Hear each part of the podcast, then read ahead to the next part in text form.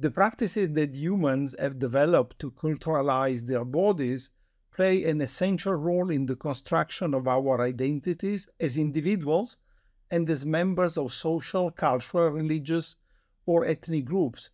The vast majority of these practices, however, leave no direct trace of themselves in the archaeological record, which makes difficult to establish when they developed and how they change over time.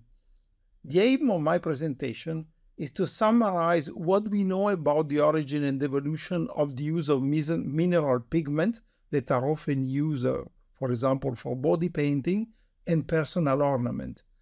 The analysis of these two elements of past material culture identify long-term evolutionary trend which can shed light on the evolution of other practices devoted to the culturalization of the human body.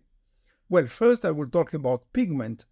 Our understanding of ochre use in the Paleolithic has significantly expanded due to the systematic analysis of ochre pieces and exceptional discoveries. The recent creation of a database on the use of ochre in the Middle Stone Age of Africa report 86 African sites that have yielded ochre between 500,000 and 40,000 years before the present.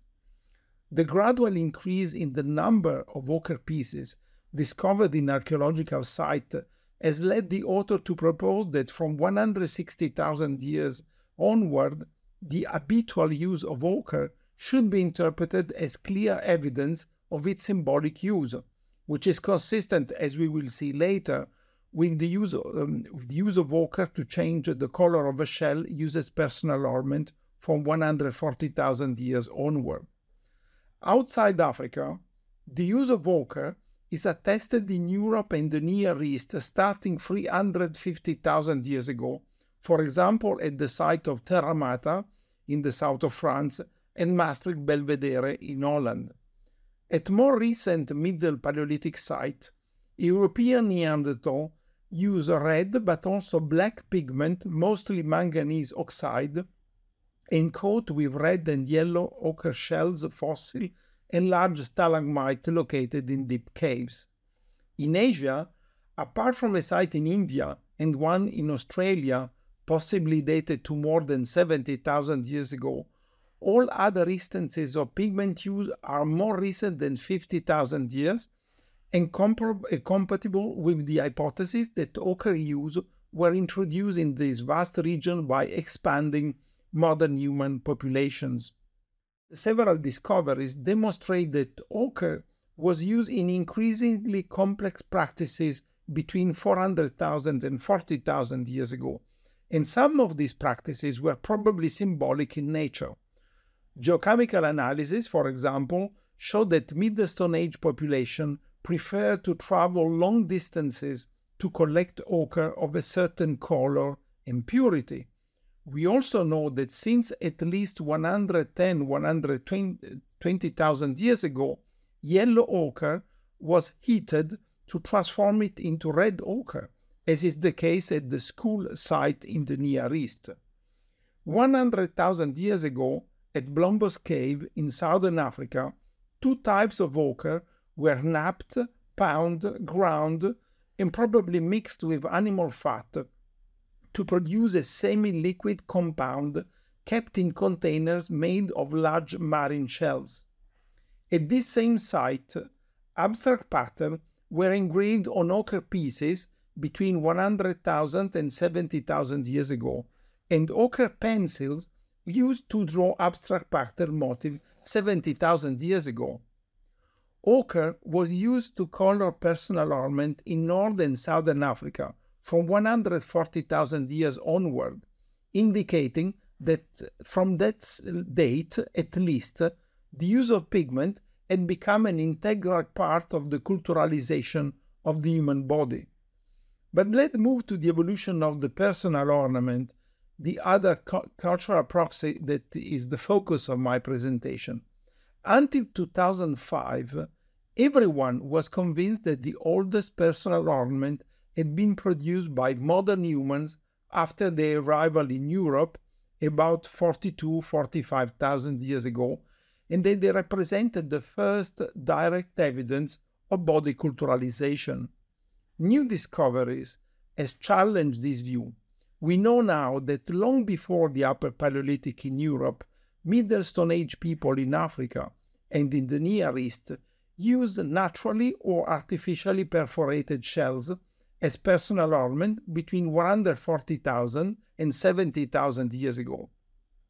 What characterized these early ornaments is that only one shell species or a very limited number of species were used as beads.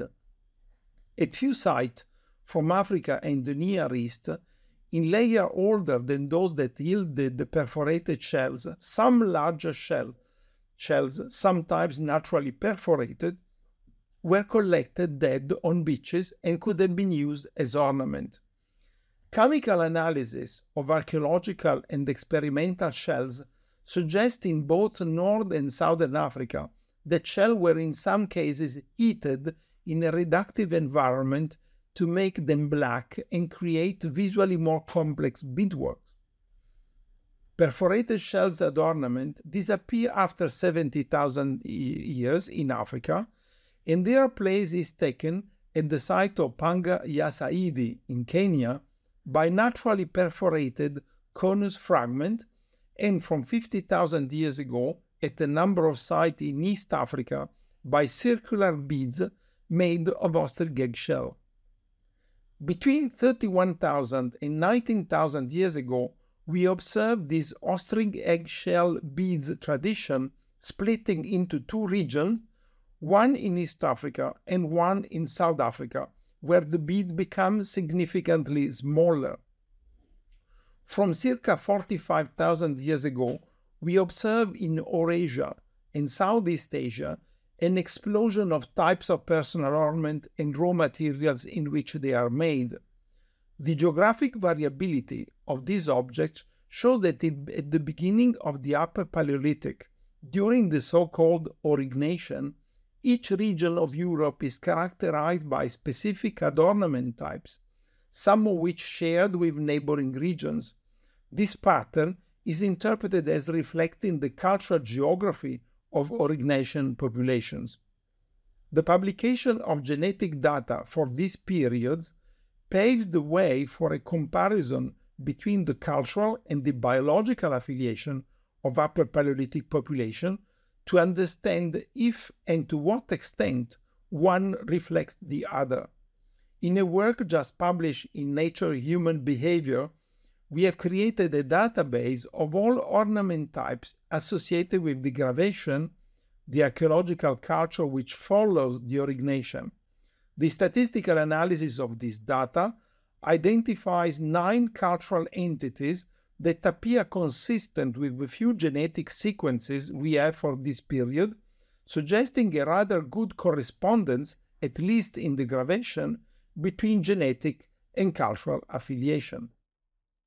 The evidence I've just summarized on ochre and beads has led us to propose a multi step evolutionary scenario for the culturalization of the human body. These scenarios begin 300, possibly 500,000 years ago with the use of ochre. The increase in the use of ochre and the complexification of ochre treatment during the Middle Stone Age indicated while ochre may have served primarily utilitarian needs during its first uses at the beginning of the Middle Stone Age, symbolic function, including its use for body decoration, must have become predominant after 160,000 years. A second stage involved the collection and curation of marine shells and perhaps other natural objects without modifying them. The third stage consisted of assembling several homologous shells with natural or slightly modified perforation. A next step entailed the implementation of perforation techniques that allowed for variations in the arrangement of homologous ornament and the production of different ornament items with with same, with the same shells. The fifth step, entailing integrating a larger shell of another species into an ornamental item mostly composed of smaller shells or to present the two types of objects separately. A further step was the use of fragments of shell heavily modified and perforated by natural agents as ornament. These use opened the way to the following step, the production from around 50,000 years ago, probably first in East Africa, of fully manufactured circular beads made of ostrich shells. The eighth evolutionary step took the form in large regions of Eurasia of an explosion of ornament type, primarily used as ethnic markers. However, exotic objects obtained through long distance trades and their presence in quantity in some Paleolithic burials and not in others also suggest the use of ornament already in these Paleolithic societies as markers of social inequality. Then we have following the advent of production economies and accumulation of wealth, the production of, by specialized craftsmen of ornaments intended for members of other social groups. The final steps correspond to the industrial production of ornaments imitating more expensive beads, which allow all members of a society to wear any kind of ornament, including beads to which special values were attributed in previous steps, either because made of rare raw, material or because their production required special skills. In summary, this scenario starts 500,000 years ago and identify major tipping points at 140, 70,000, and 45,000 years ago, followed by an acceleration corresponding to the emergence of production economies. These stages should not be seen as a strict one way path. Independent invention and cultural transfer may have bypassed or even reversed some of these stages in some region and historical context. The logic that have governed this step by step process is that, uh, is that of, of a gradual increase in the complexity of the technology used to culturalize the body and in the time and effort invested in the acquisition and transformation of raw materials. This process led to the development of increasingly complex visual code and the transformation of ornament into valuable good to be kept, exchanged, and inherited. The this complexification is the obvious reflection of a complexification of human societies and the need to mark visually new social roles and cultural affiliation. This required the creation of dedicated cognitive functions and neural circuits, allowing the increasing complexity of the messages conveyed by ornament to be deciphered and novel values to be attributed to this object and their association on the body. This is supported by result of an interdisciplinary study we have conducted um, in collaboration with neuroscientists from the University of Bordeaux. When asked to attribute a social status to culturalized faces, participants have activated a large network including visual, insular, limbic, and frontal regions involved in executive control and social cognition. This interplay between cultural and biological mechanisms likely drove this long term process of integration with individuals gifted in acquiring, decoding, and creating these symbolic messages, having selective advantage that favor the permanent inscription of a more integrated connect- connectivity in the brain. In proposing these stages, we have confined ourselves to considering technology that have left archaeological traces of themselves, but it is clear that these practices were complemented probably very early on by a panoply of other practices expressed through gesture, dance, mutilation, scarification, tattooing, and clothing, which have left until recently only circumstantial, ambiguous, or episodic evidence of themselves. We can anticipate that these practices too have progressed toward increased complexity in terms of techniques, symbolic code, and the involvement of specialized individuals to ensure their continuity and, if needed, further elaborate development.